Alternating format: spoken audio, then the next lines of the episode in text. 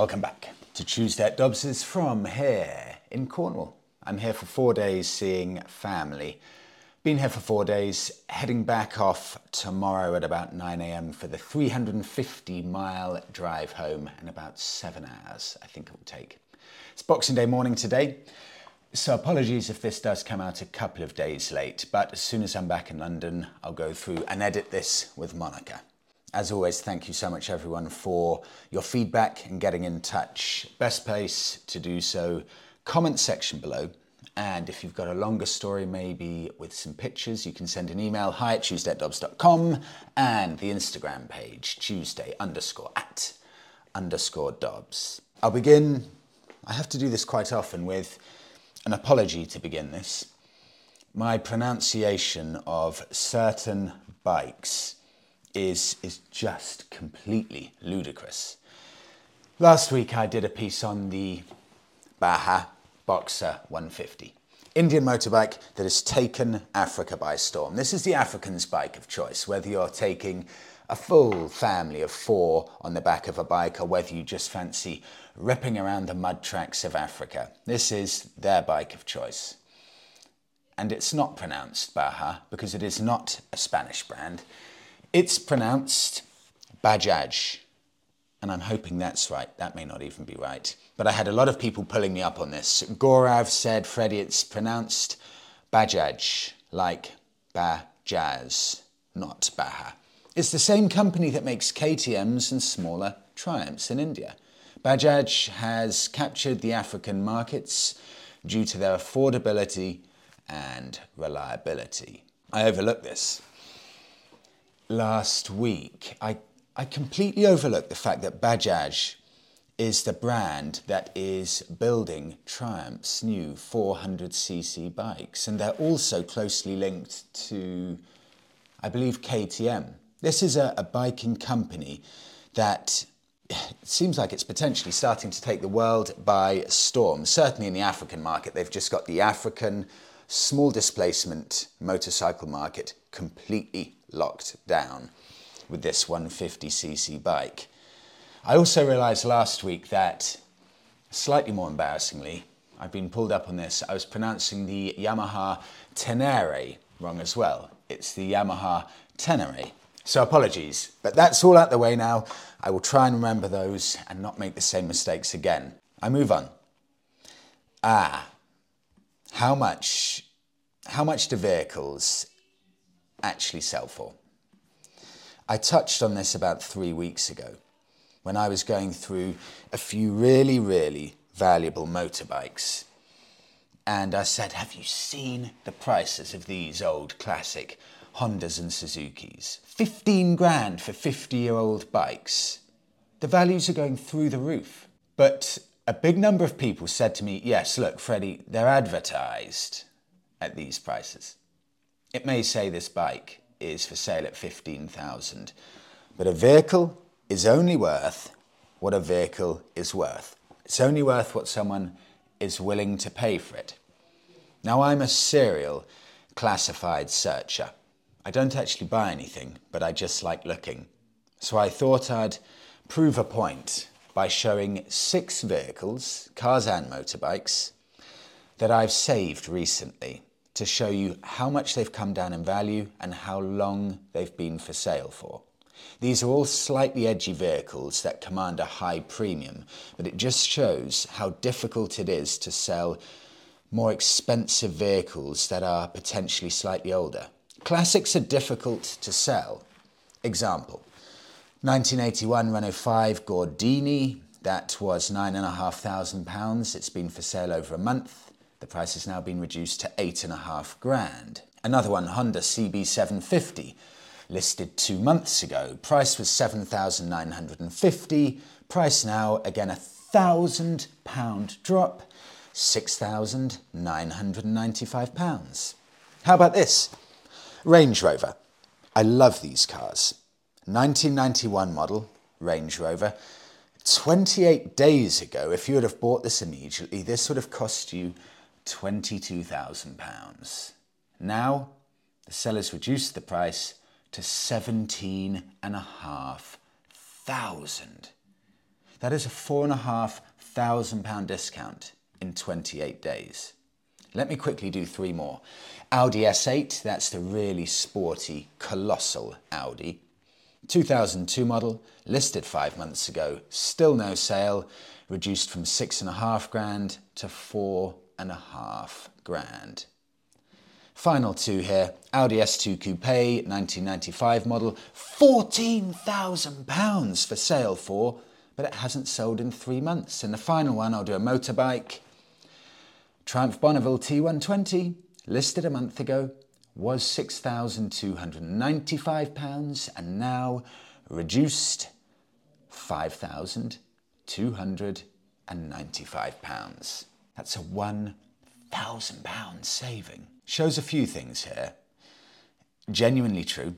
Vehicles, you can put whatever price you want for it for sale, but it's worth whatever someone thinks it's worth. What will someone actually hand over their money for? It also shows with these classifieds, buying privately, if you can just hold off and wait a month or so, you can push these sellers down. One, two, three thousand pounds plus sometimes. There are colossal savings to be had. I'll move on to Mark. Mark sent me this article over from Cycle World. The title KTM owner moves production to China.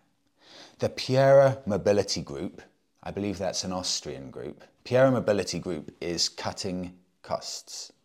After acquiring, or after acquiring, the original Austrian KTM brand, the Pierer Mobility Group has grown to be the number one European powered two wheel manufacturer with 190,000 bikes sold in the first half of 2023, with a sales revenue increase of 16.5% over the same period in 2022. That is huge figures. This decision was made to further focus the activity on the four motorcycle brands that constitute the group KTM, GasGas, Husqvarna, and MV Agusta.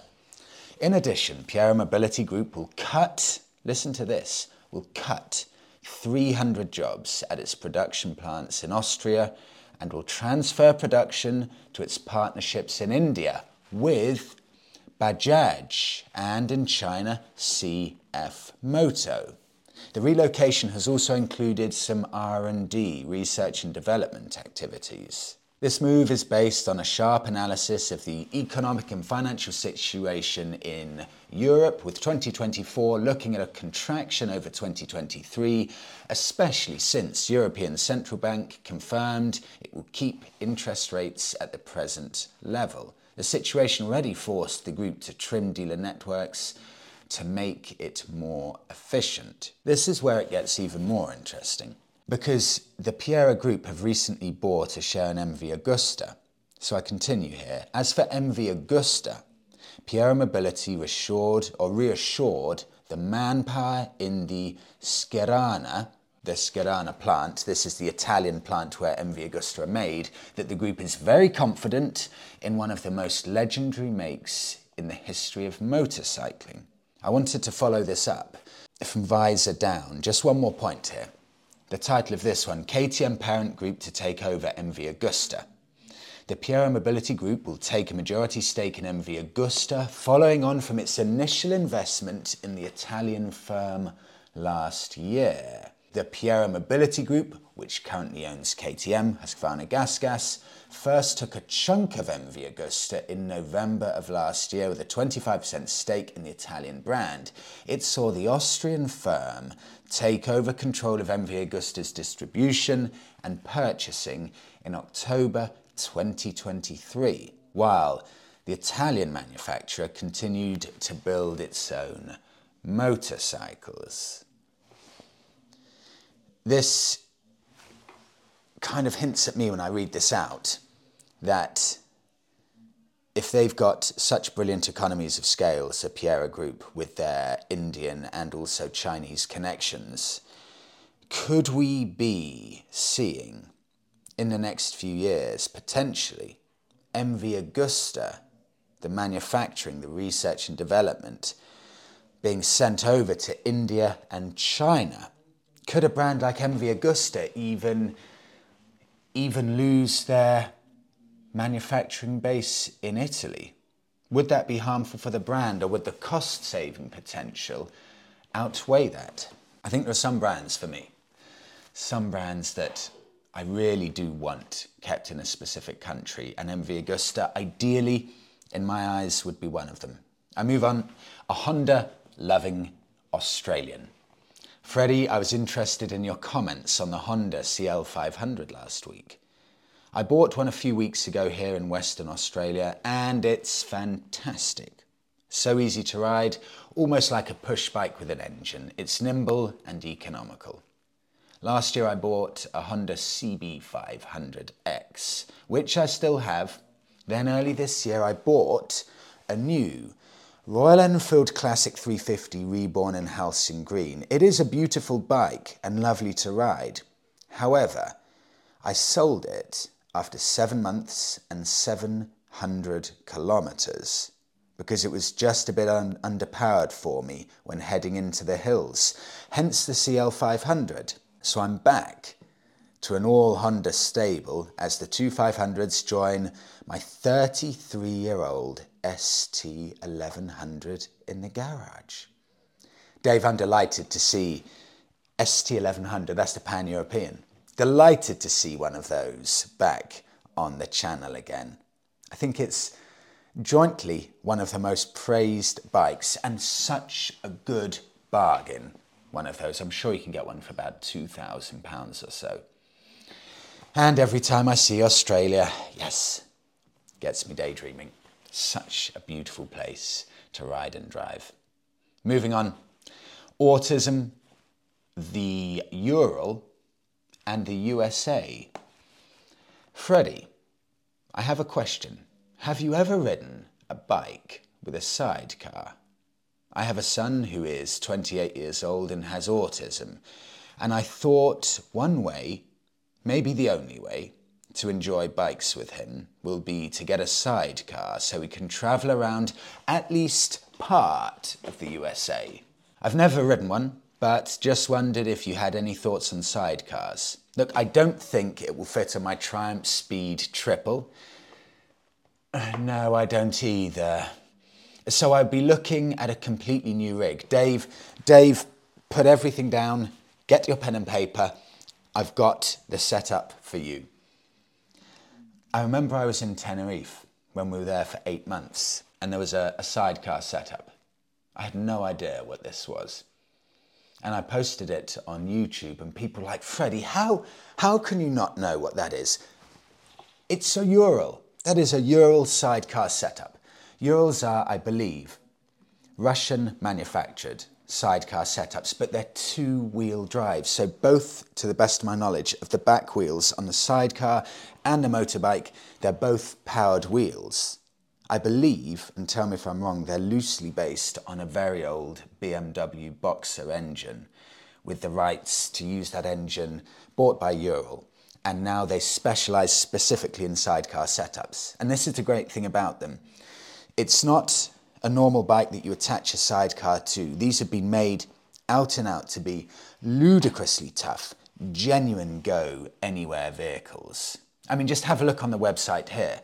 They're going through one foot of water, they're going up steep banks, torrential rain, filthy mud, and they look incredible. I would say, very, very confidently, there is no question if I had the money for a sidecar setup, I'd be straight over to the Ural showroom. This is, for me, the coolest looking sidecar setup. They've got the spare tyre on the back of the passenger compartment, and you lift that up, and there's a boot underneath it.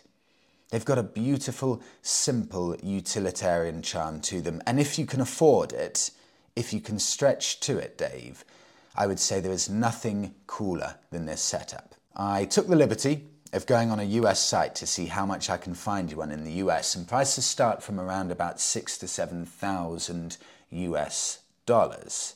But if you can stretch up to around about the $10,000 mark, if that's possible for you, have a look at what you can get. Very, very deep, kind of khaki army green colour one. Lovely condition, just three and a half thousand miles. They've got those off road tyres on it. They've got the, the skid plate also on the passenger section. Crash bars, fog lights, that beautiful looking boxer engine, really high front mudguard. Oh, they look like they're straight out of World War II. Interestingly, this one in the US has been viewed 382 times in the past 30 days. And I'll tell you something, Dave.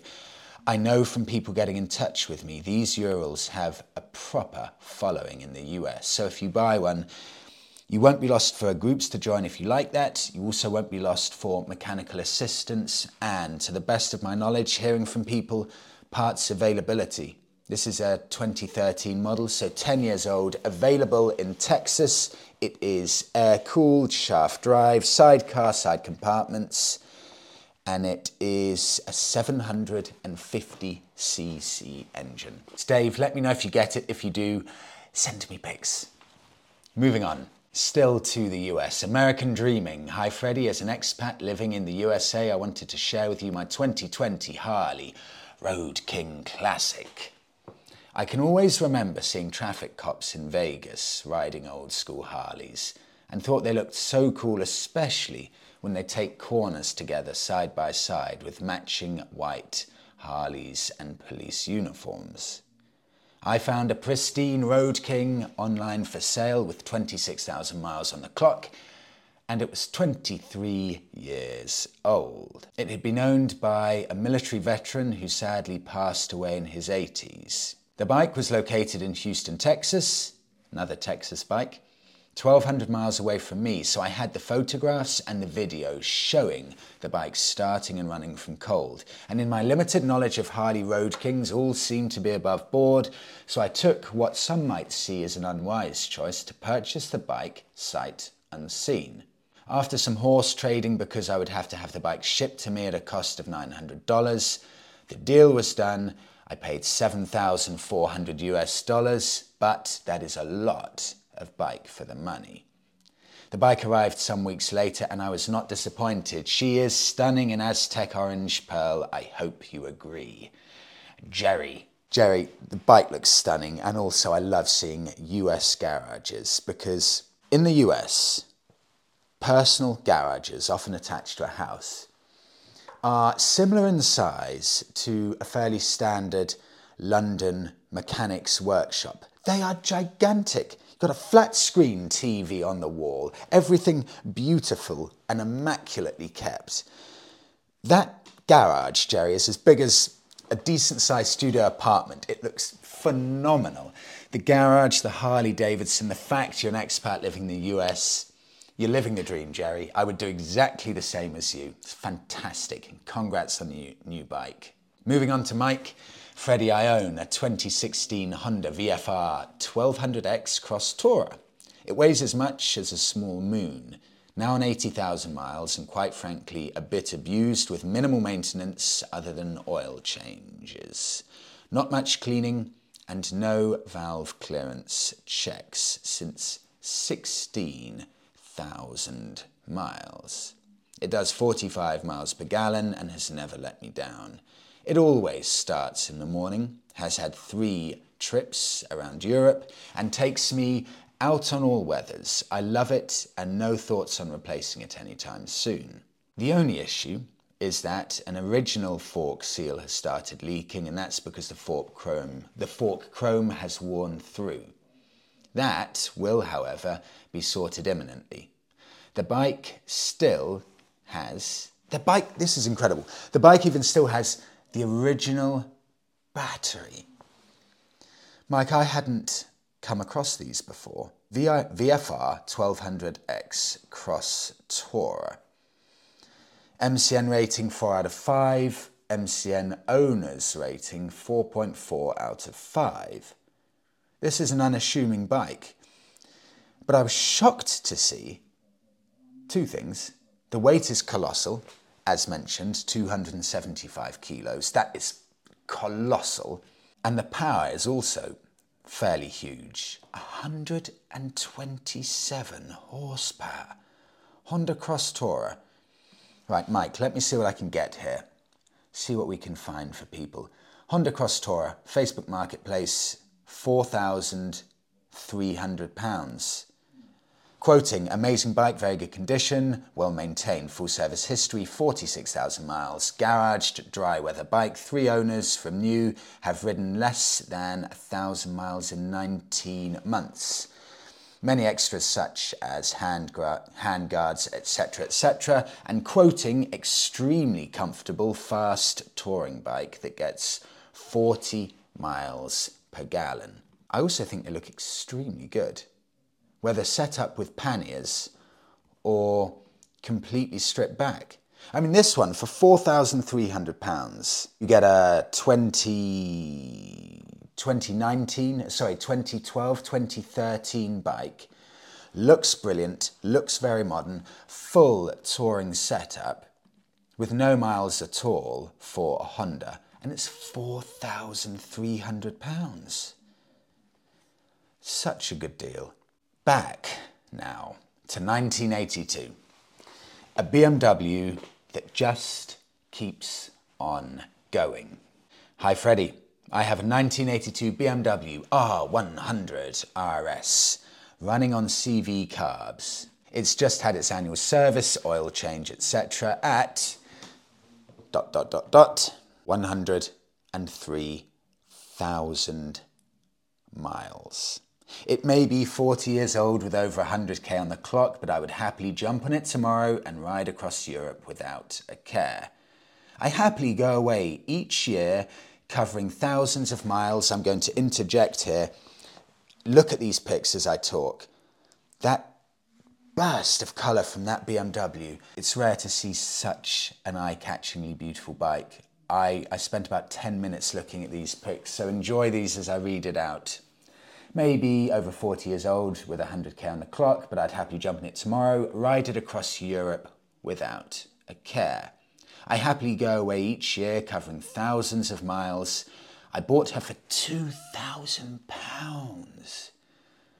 Two grand for such a bike with 80,000 miles on the clock. You know, it just shows mileage is really nothing to be scared about at all. I continue, she's extremely reliable, but the beauty of this type of bike is that if something does go wrong, it's still easy to get parts for, unlike your Triumph. Incredibly rude. Unlike your Triumph. And is simple and easy to work on. No electronics to try and figure out, just one simple basic set of mechanicals. I intend to keep her running so long as I'm able to ride. I've attached some photos below of my bike in the Picos Mountains in northern Spain, in northwest Scotland, Wales, and Cornwall, so you can see the adventures to be had on a well maintained, and that is the key, older bike. I'm not biased against injection, as I, I do have a first production bike to feature fuel injection. 1990 BMW K1. See the last photo as I think it complements the RS. Paul, Paul, you have comprehensively sold me on, yes, old car bikes, but old BMWs. They're so special just to look at. Uh, I love them. I really love them. Thank you so much, Paul. I really enjoyed those pics.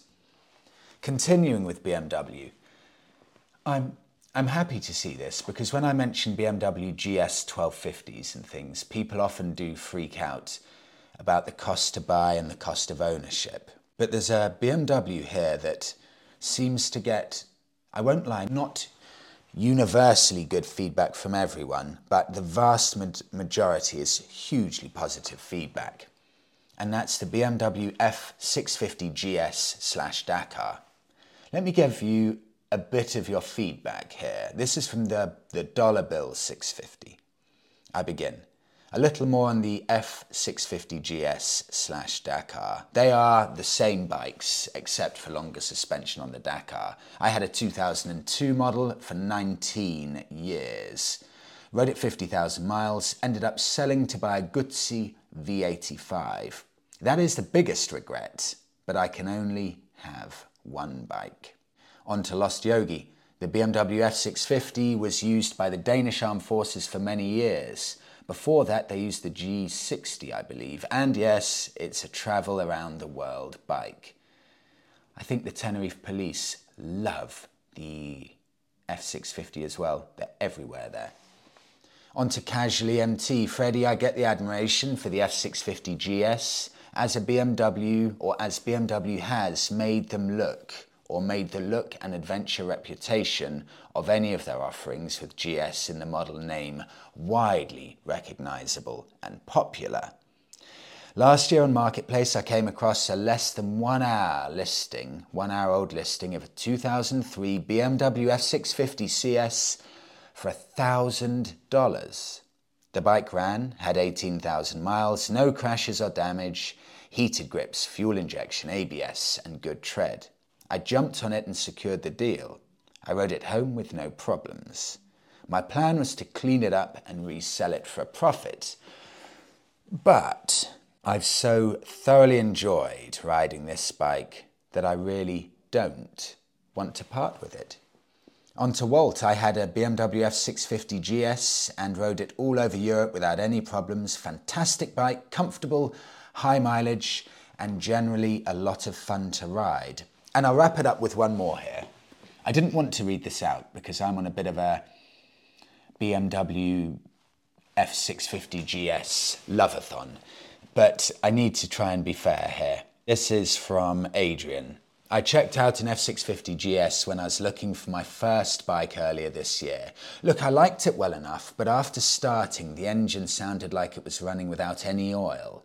Just a few seconds, but it was concerning. I then spoke to two BMW mechanics, and they both recommended getting a Transalp. A lot of cheap GSs or GS engines are shot because servicing is expensive. I ended up with a 2001 Africa Twin, which I love. I mean, this is the reason in general that BMW cars, for example, plummet in value. Because the second the values start dropping, it falls into the hands of people who don't maintain vehicles. I mean, it scares me thinking about myself buying a BMW, an old, maybe four grand BMW, and treating it the same way that I treat the Fiat 500. I mean, that would be a scary, scary thought. Because if you don't look after premium vehicles, they will turn into a nightmare. Onto the Tenere 1200. Again, a bike that I've often overlooked, but the feedback has been completely, really, for this, really genuinely, completely, universally full of praise. I begin with Tenere. No, I said Tenere again. No, Tenere Traveller. 1200 Tenere Freddie is the thinking man's GS, especially at the prices they are now. I put 40,000 miles on a 660 Tenere over six years and two up travels. Faultless. But if mainly on road is your thing, then the 1200's unbeatable. They're heavy, or they are heavily, sorry, they're heavy as well, but they're heavily over engineered. Nick Sanders rides them on his world record rides for a reason. They're heavy, but not so much of an issue on road. Right. Tenere 660. Facebook Marketplace. Have a look at this. Under four grand. Under four grand with a 15,000 mile reading on the odometer. Surely a bike here that you can travel the world on. Green lane for fun on. Proper off roading on this. Pack up the panniers on it. I mean, for this price, it comes with panniers as well. Got that crash plate underneath protecting the engine.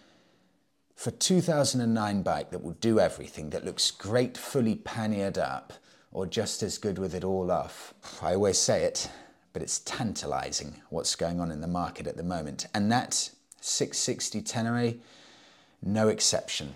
On to Roger Mack. Freddie, as an ex Super Tenere rider, I can confirm that these are incredible bikes. Look, Yamaha messed up the marketing when they launched in 2010. And by the time they updated it in 2014, the ship had sailed, the other manufacturers had launched their own GS competition. Do yourself a favour and look up how many problems owners have with their Super Teneres. That's the 1200. And it will be close to zero. If you want to go anywhere, do anything, comfortable, trouble free bikes, you will not go wrong with it. I move on. Honda NC750. I freaked out a good chunk of NC750 riders by saying that people rave about these bikes, but there's one big problem. One very simple job in theory that requires the entire engine to be taken out of these bikes. And that's why I never put it as my top go around the world and explore bike because there's one headache of a job. And a few people said, Fred, you can't say that and not mention what the job is. And I forgot. But I had a good amount of feedback here, so thank you everyone. And instead of reading out everyone's feedback here, I'm going to put screenshots of people's input on this. I'm doing quote marks here with my hands for those listening on audio. I'm going to put all of the issues or perceived issues here around me. And I say all of them, there is really only one potential issue that could be a bit of a headache. So do a screen pause here if you're an owner and you want to save these issues and the ways to remedy them. This is from Kevin, and this sums up everyone's thoughts. Freddie, the NC engine out issue is probably nothing that the average owner will ever have to do. However, if you do, it's the bearing seal on the gear selector shaft, which Honda, for some reason, push fit this from inside the gearbox. So if you have a weep from your gear selector shaft, you need to take the engine out in order to get to the gearbox. And although the job itself is not massively hard, getting to it is an almighty pain in the ass.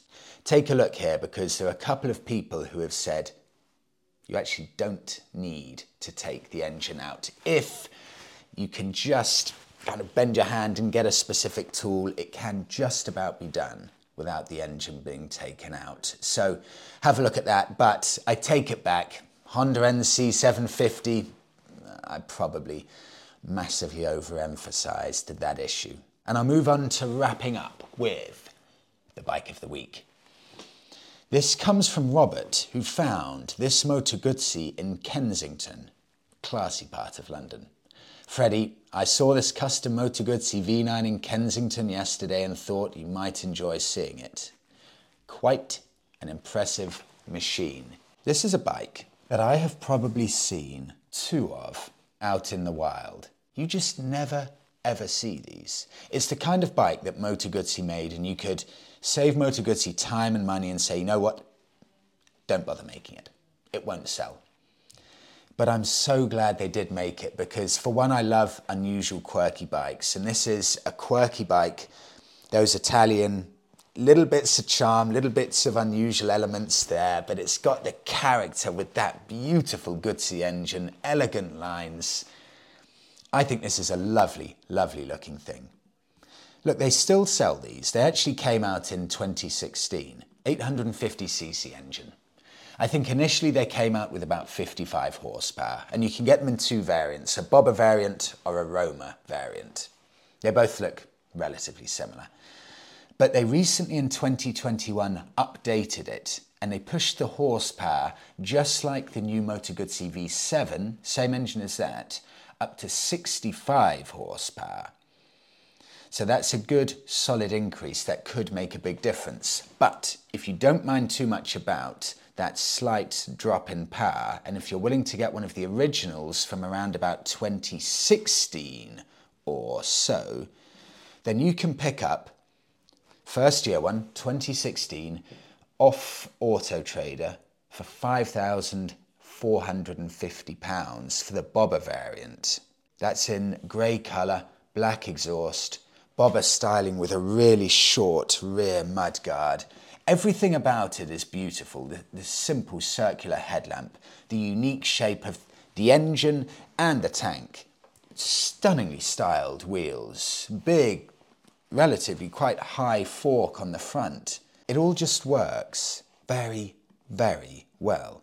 And this is from a dealer, this one, for 5.4k. It's only got 5,000 miles on the clock, and I'm quoting a very well presented Moto Guzzi V9 bobber with low mileage, beautiful motorbike, ready to go with finance options available. I mean, that's a left field choice. But if I fancied something a little bit different, if I were in the market for a bike, you'd probably give me there a bike that would go into my potential shortlist, Robert, that I would not have considered before. And I'll wrap it up there. Thank you so much, everyone, for listening and watching this week's episode. Have a brilliant week. Have a great New Year period. And I'll speak to you all in the next one.